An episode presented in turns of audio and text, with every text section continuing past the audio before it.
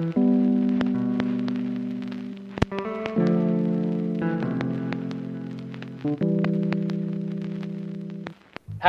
I am Clem Pinlac.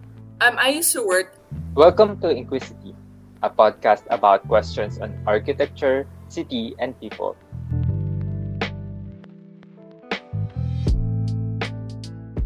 Hello, good day. Welcome back to our podcast, Inquisity, questions about architecture, city, and people. I am Clem Pinlac. I'm Ayu Seward. And today we have a special guest, um, a guest who is very familiar to the two of us. And uh, she Yeah. has been uh, uh, one of our colleagues in our institution, and we've been working together for quite some time now. And we want to introduce to you architect Caryn Paredes Santillan. Hello, Caryn. Wow. Hi. Hello.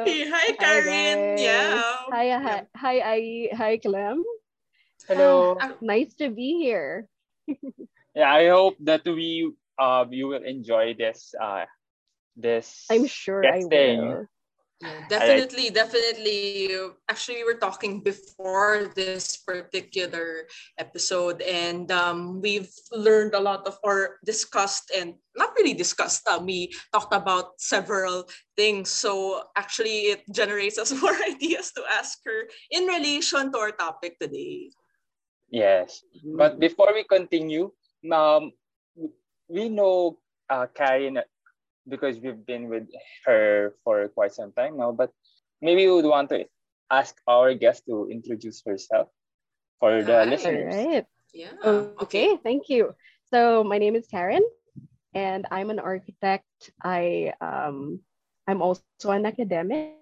I'm involved in the conservation of built heritage, uh, and I'm based currently based in Manila.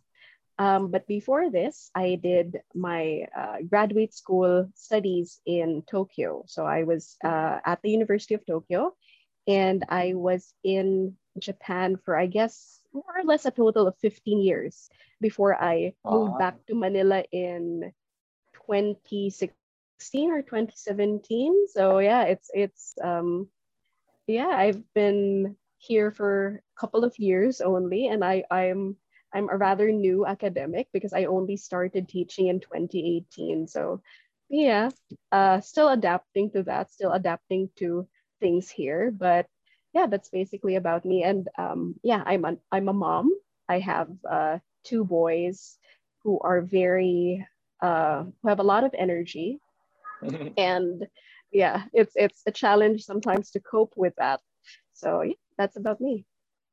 so Caryn, um, it's quite impressive to learn that you have been in Tokyo for 15 years, or, uh, and then you moved back here in the Philippines for five years. Is Mhm. there is there something that you miss in Tokyo that now that you live here in Manila? Oh, definitely. I miss my husband because he's still Yeah. there.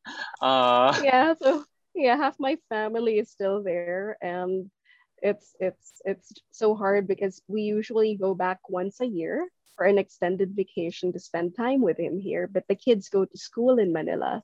So we we have to be to be based here. But yeah i miss a lot um the food uh, especially japanese food in japan is really different from japanese food in manila. So kind of miss that. I miss also the convenience of living in Japan, as well as uh, because, as I said, I'm a mom. I miss all the support structures that help me be a mom, you know, in in in Japan, and I don't see that kind of support here in in Manila. what do you mean when you mention the the support system for mothers in Japan? What do you think Mm. uh, should be? What do you think are the things that you miss now that you're a mom here in Manila?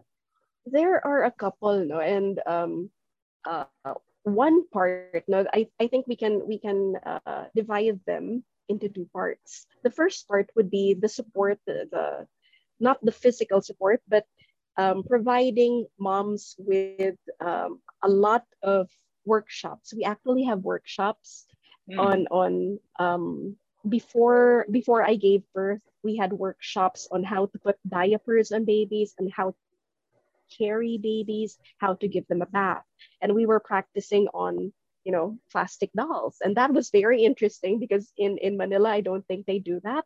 Um, only if you go to a very uh, good hospital, but we rely on family mostly to learn Yes, that. But in. Japan, there's the extended family is not very um, it's it's kind of non-existent. So there are seminars like that. Like um, we do that every three months. So they Mhm. teach us like um, when my kids started to eat solid food, how to prepare solid food, how to introduce solid food to your baby, and that was super interesting for me because I'm I'm not, not actually sure if that is available here if Mhm. our health system has has that kind of support. No and also there are people who go to the um, to your apartment um, every month to check on your mental health Wow. Okay. seriously to check on your mental health to talk to you about how you're coping with being a new mom um, are you okay you know because yeah they're being a very urbanized uh, city tokyo has a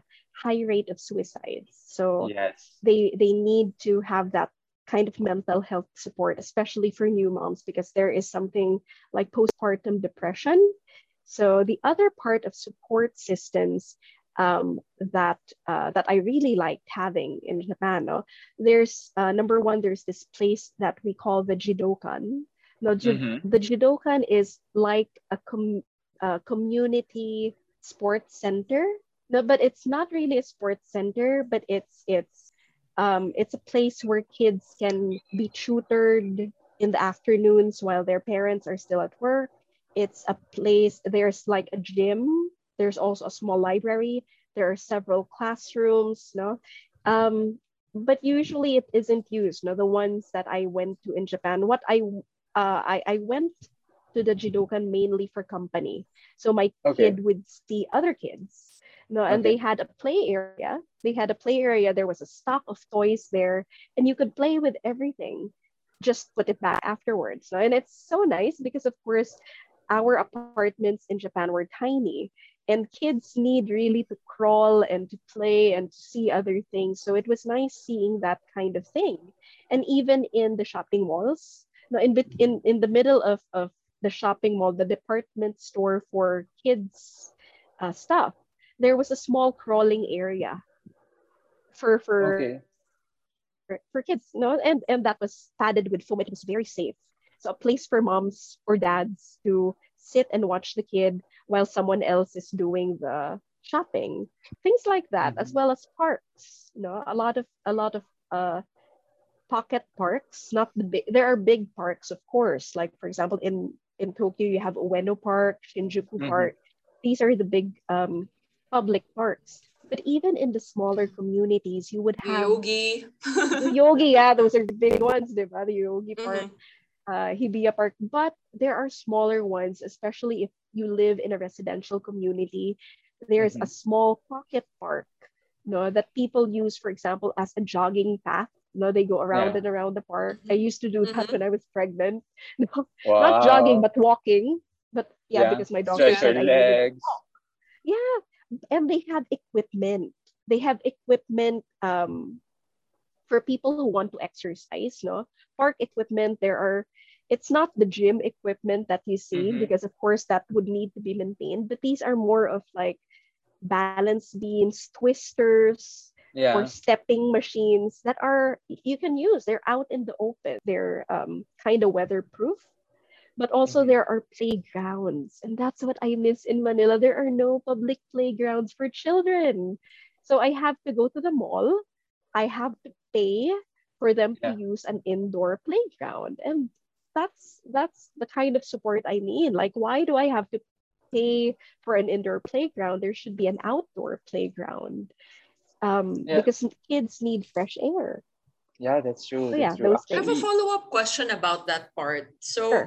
um, some of the support systems, such as the seminars and um, uh, what's this? Um, The visits. pre pre um pre um, giving birth um like um, Mhm. seminars and workshops. Are these um, government initiated or is it privatized? Oh it's government no, it's, initiated it's a government. I uh, it's a government program, and it's And all then how- free. so so you kind And of they give you so when you got so when you get pregnant you you go to like uh your i guess um, Ah. prefecture or maybe um Mhm. city oh yeah municipal hall, yeah. municipal okay And I don't know if you notice, I sometimes in in um, the the trains in Japan, women have this um, keychain that says "I'm pregnant," Oh, okay. and Yeah, you yeah. have to go. Yeah, yeah, you have to go. And the purpose of that is is so that on the train, if you see a woman with that keychain, you are encouraged, not required, you are encouraged to offer her your seat. Because there are seats for the for pregnant, elderly, um, disabled. You know, there are seats that are set aside from them on each train. So if I go there and someone who's sitting there um, sees that I have that tag, that it's a pink tag, and it says there's a baby in my tummy in Japanese. Aw, that's so Lit- Literally, it says there's a baby in my tummy. And that's when you get connected into the whole support system. So it starts with that. You register with them, you say, I'm, I'm, uh, I'm having a baby, and they give you a baby book. So the baby book comes from that. Um, and that's the baby book you use throughout all your visits, every every um, maternity checkup, and even all the shots of my kids. They're there. So the the baby book is not only after you give birth, but it's yeah, it's sort of like a mommy baby book. And they Oh, actually check this. They actually check this when you go to preschool and kindergarten. And if your if your mom doesn't write anything, no, um, yeah, they they think lowly of you if you don't Oh, write anything like, oh, wow. this month my my yeah, you should. It's it's a career. So, so you have to write yeah, down um oh my my kid started um crawling today. He sat up today. He started food uh, eating food today. Um and even like uh if he received any sort of shot you have uh his teeth when they came out you have to note that it's it's it's actually kind of scary that system but yeah that's when you get connected to that whole thing Okay. So given so given all the support systems that you had in Japan from pregnancy, oh well actually even pre-pregnancy when you were also um, do your PhD in Japan. uh-huh Um, as a student, because you're not just a, a mom, you're you're a lot of things based on our discussion yep. earlier. So as a PhD writer, mom, um, being in Japan with the, all these support systems, uh-huh um, why did you return to Manila? What made you discern? Okay, what is what what Give it up. your yeah to to sort of give up all these uh-huh systems in that were in place. You know. in a nutshell, my kids had to go to school. And Mhm. um, as I said, I'm a mom, and my eldest is actually a kid of with special needs. And he was not responding uh, very well to the treatments. Actually, the therapy in, in Japan, we received uh, therapy. It was also subsidized by the government. Whereas in Manila, you have to pay for the full therapy price. Uh, there's no, even with the PWD card, there's no, ano, but he was responding better to Oh, okay. uh, to the treatments in Manila. I think it was because of the language barrier because he was uh, he had speech delays.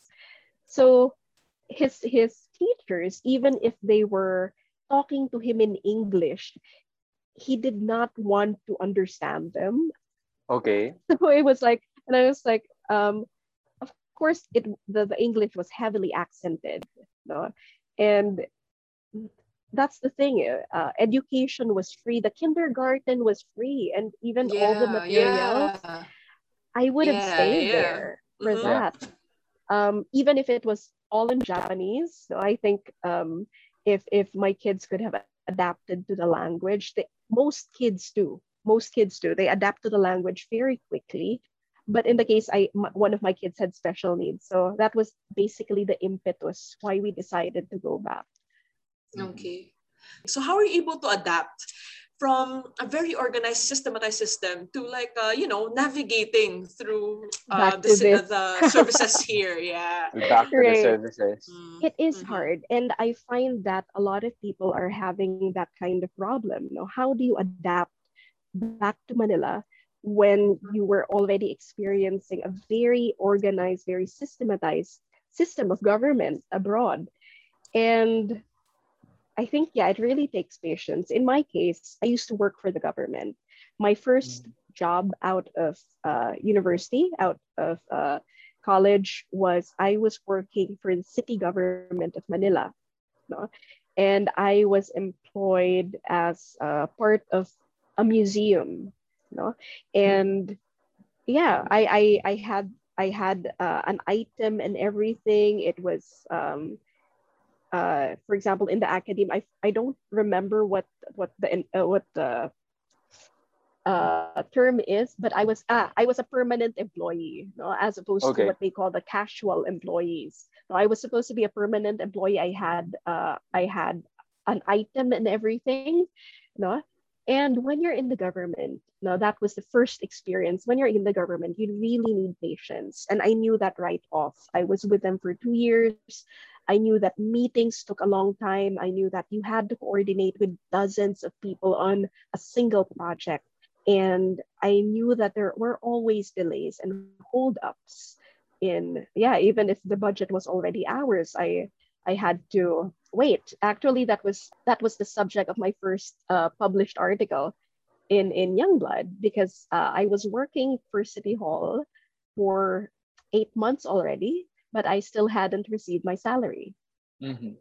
So they were holding it, yeah, and that's that that was that's something, you know. And I I I finally put my foot down and I said, you know, if you're not gonna pay me, I'm gonna I'm gonna quit and I I'm gonna sue you guys.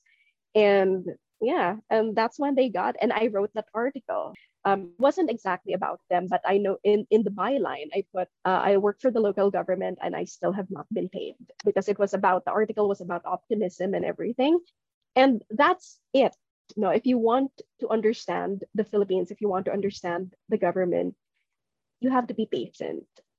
It's a good thing and a bad thing. So when I came back to Manila, um, yeah, I, I pulled on those memories. I pulled, I, I, I relied on those memories that um, I knew I needed to readjust. That's one thing. No? You you you have to you have to accept that you will adjust again. You can't expect Manila to have changed overnight mm-hmm. to improve into the system that uh, you were used to abroad. So yeah, a lot of patience. Um, it's improved. It's improved somewhat. I think it's improved a lot in the past years, especially under the current government. But you can't expect it to be um, what you experience uh, in, in, abroad. Tokyo. So basically, that a lot of patience. Yes, a lot of patience, um, and you need to want to change things, but you need to also accept that some things are hard to change and it will take time. So yeah, things like that. Mm-hmm. Um, w- one example is uh, the the what do you call this? The transcript of records, no?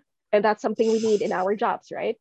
and if you apply for that, it takes a long time. Even if it's not a government, it, it's still an institution. It takes a long time.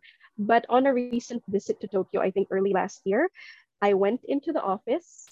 I told them what I needed, and I got three copies of my transcript in 20 minutes so that's that's I was like, oh, this is why I miss Tokyo. But yeah, when you go back to Manila, you have to you have to um, understand that it's a different matter altogether. So yeah, I miss those conveniences, but I have to live with it. I think in Tokyo, uh, I, I, guess generally in Japan, they have a sort of, um, they always have this um, culture of harmony amongst. Yes. Yeah, everyone is just, you know, I guess it was embedded as their like um, childhood thing. yeah and a cultural yes. thing that you need to have like a certain harmony um, yes. but I, I guess here in the philippines we're quite you know we're quite a democratic society where you know mm-hmm. we're we are we have the we have a lot of freedoms to do mm-hmm. the things we want to do. It's mm-hmm. not necessarily sometimes it's constructive sometimes it isn't but yes. in short it's quite a democratic society. Mm in japan i could see how you know they're more i guess yeah we have to maintain the harmony. So you know just just not to disrupt like um uh things or you know we we don't we want to encounter less disruptions Therefore, mm-hmm. we they maintain the harmony, although they're mm-hmm. expressive mm-hmm. through other things mm-hmm. like their mm-hmm. art, mm-hmm. their yeah, yeah, their art, their arts, their culture, their um their right, you know, um the Akihabara is an example of oh, their yeah. expression, their catharsis, right? I was actually amazed by, by that point when you mentioned that we have been improving for the past few years. And I feel that it is something to aspire for and to look forward for. But still, I believe we could still learn a lot of things from yes. from abroad. But do you have some points in mind that uh, we could identify about the things that we could learn from these from Tokyo or from any other foreign cities? Mm, I think a lot. No, um, right now, especially in in uh, during the pandemic. No, I'm not mm-hmm. I'm not an urban planner. That's not what I studied, but um, I came to appreciate that as a resident of Japan, how how communities could survive on their own, even if they're closed off. And that's what's happening right now. No? We, we are we're in this what they call the bubble, no? And yeah. your, our communities have to be equipped to deal with that but we we're not no and and um, physically we're not no. That's why a lot of people um, have started urban gardens yeah.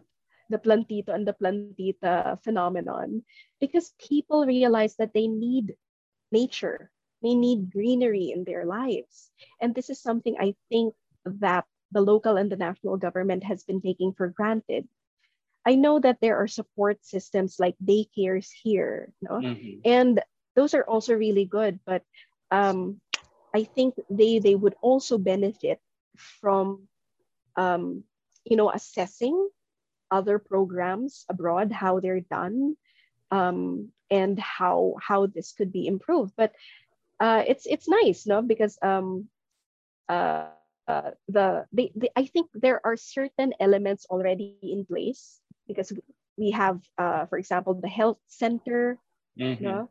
We have the daycare center. So the health center is is basically for immunizations and and everything, no, um, for that particular community, and also the daycare. And we have these barangay halls, of course, but there's no park, there's no library, there's no yeah. place for for kids to connect. There's no place for them to play. So I wish that the government would look at it. I know that um, real estate prices in Manila are very, very expensive, but I think it can be done. Smaller patches of land or developing areas, civic centers.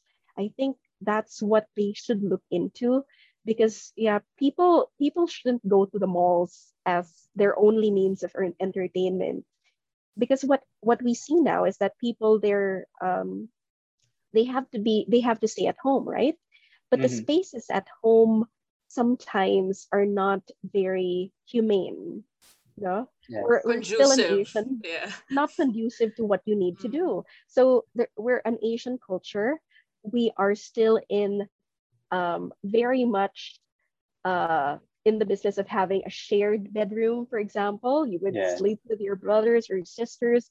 And if you have to attend class, what happens? What happens then? So mm-hmm. we need we need to have, you know, kind of um, it's hard to expect those sort of spaces in um, in the residential homes, especially of the urban poor.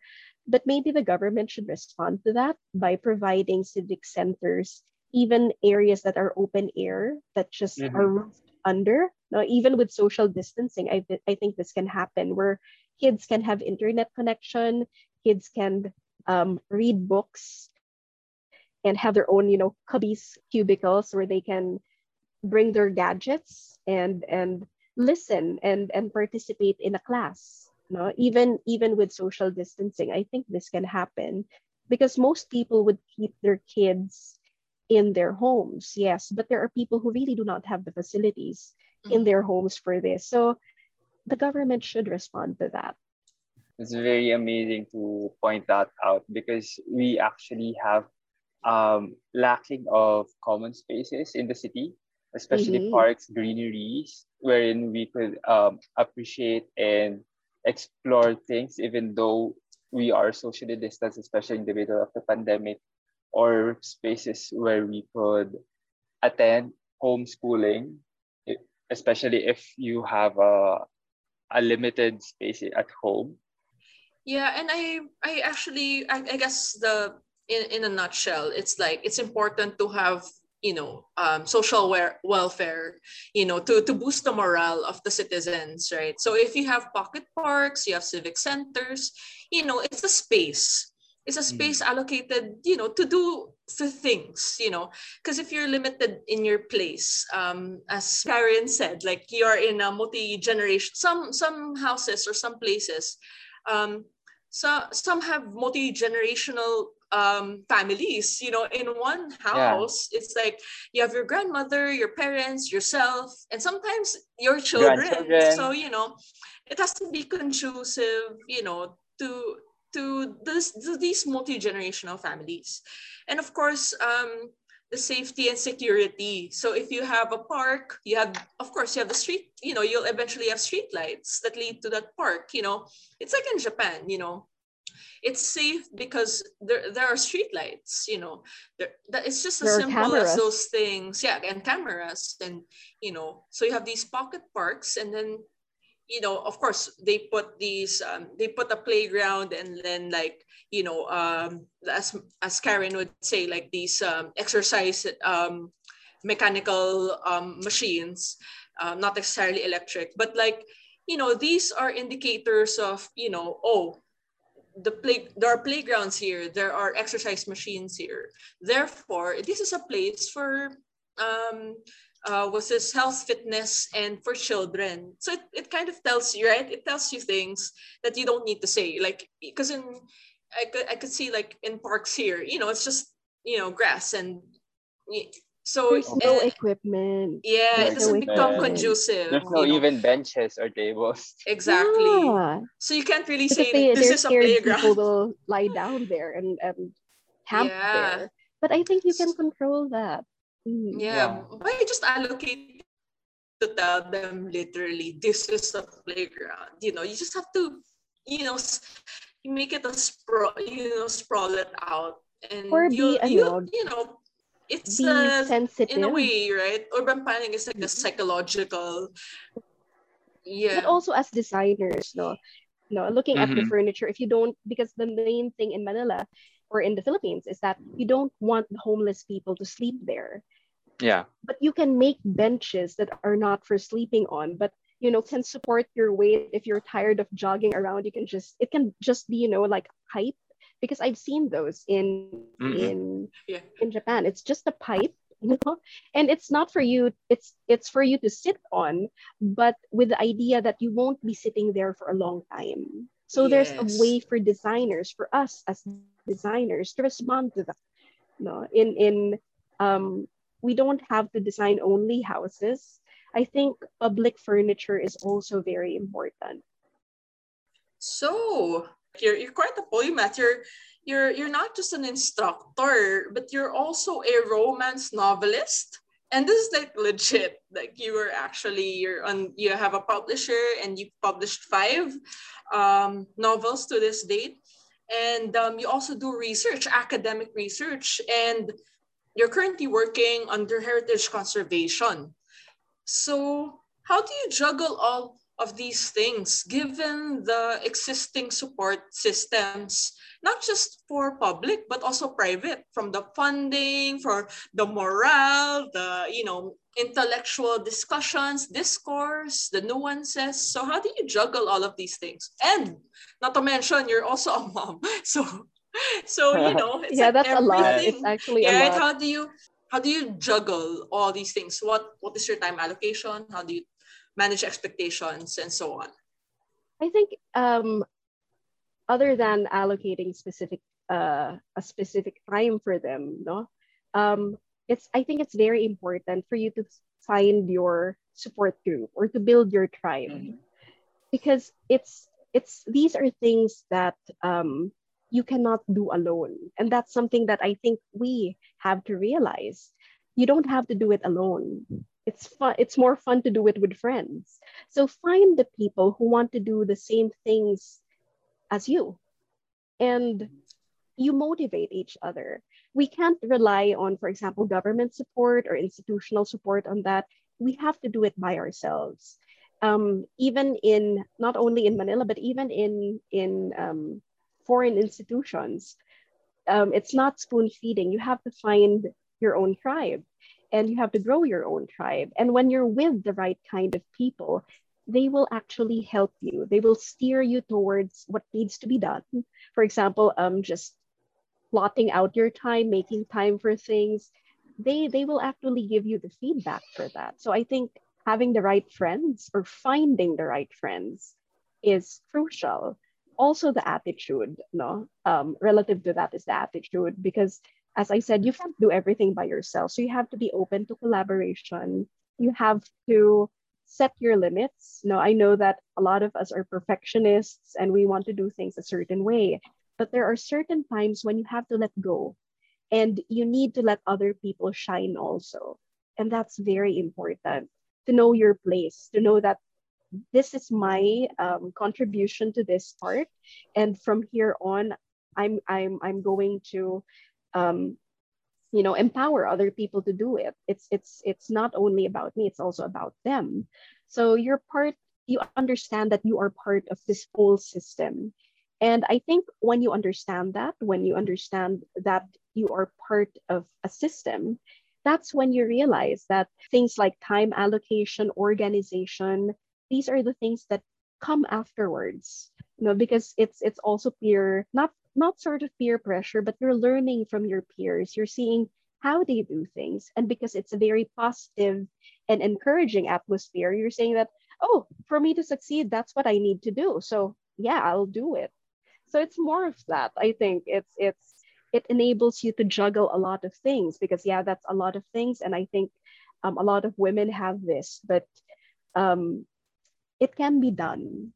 But you realize that you need support yeah, I, I I love that actually. It's very much like life coaching and very relatable, especially in this kind of age. It's the collaborative age with the with the existence of internet and um, technology. I think it is very important for us to connect with each other. I think gone are the days wherein you stay in the middle of your studio and work your stuff and then just come out after you're finished with your work no, I don't think it would it wouldn't be possible or wouldn't work uh in, in this generation because you need people to look at your work, criticize you, and accept criticism, and maybe ask help from them, and hopefully learn from them, and then improve yourself.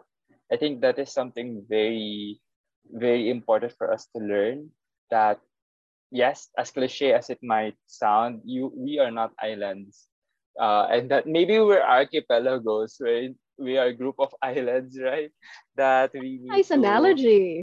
Yeah, yeah. We're, we're a group of islands. Maybe you need to stand alone, but most, but maybe for other times you need to be with other people to exchange ideas, exchange ref, um resources, etc. There need to be bridges between there the islands. There need to be bridges, right? But build your bridges very smart or at least ferries. Yeah. No, hindi airports pala. That's you true. need your entry true. point. Oh yeah, yeah. Architecture. Entry point. Oh, if you're looking at it in in, yeah, in built form, no, you need yeah. you need an entrance. Because if you're yeah. super closed off, no one can, diba? I'm I'm so scared to come near you. So you have to be open.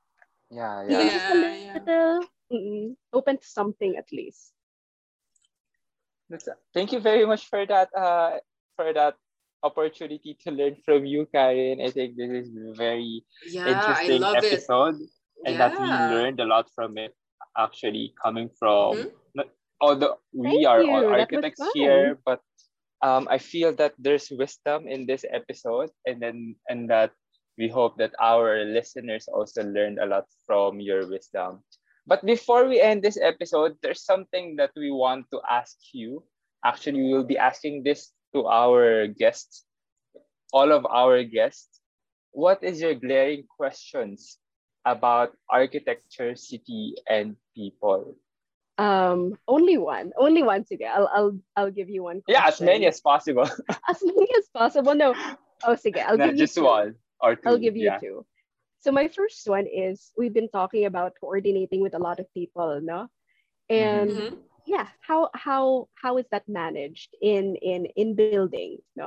Because we have to realize that um, we are not experts at everything, so we need to bring in experts for things, no? But for a lot of um, sometimes a lot of uh, architectural researchers tend to rely on themselves no how do you make the connections? How do you make connections with the right kind of people so that you know you can you can be led towards new avenues or new disciplines?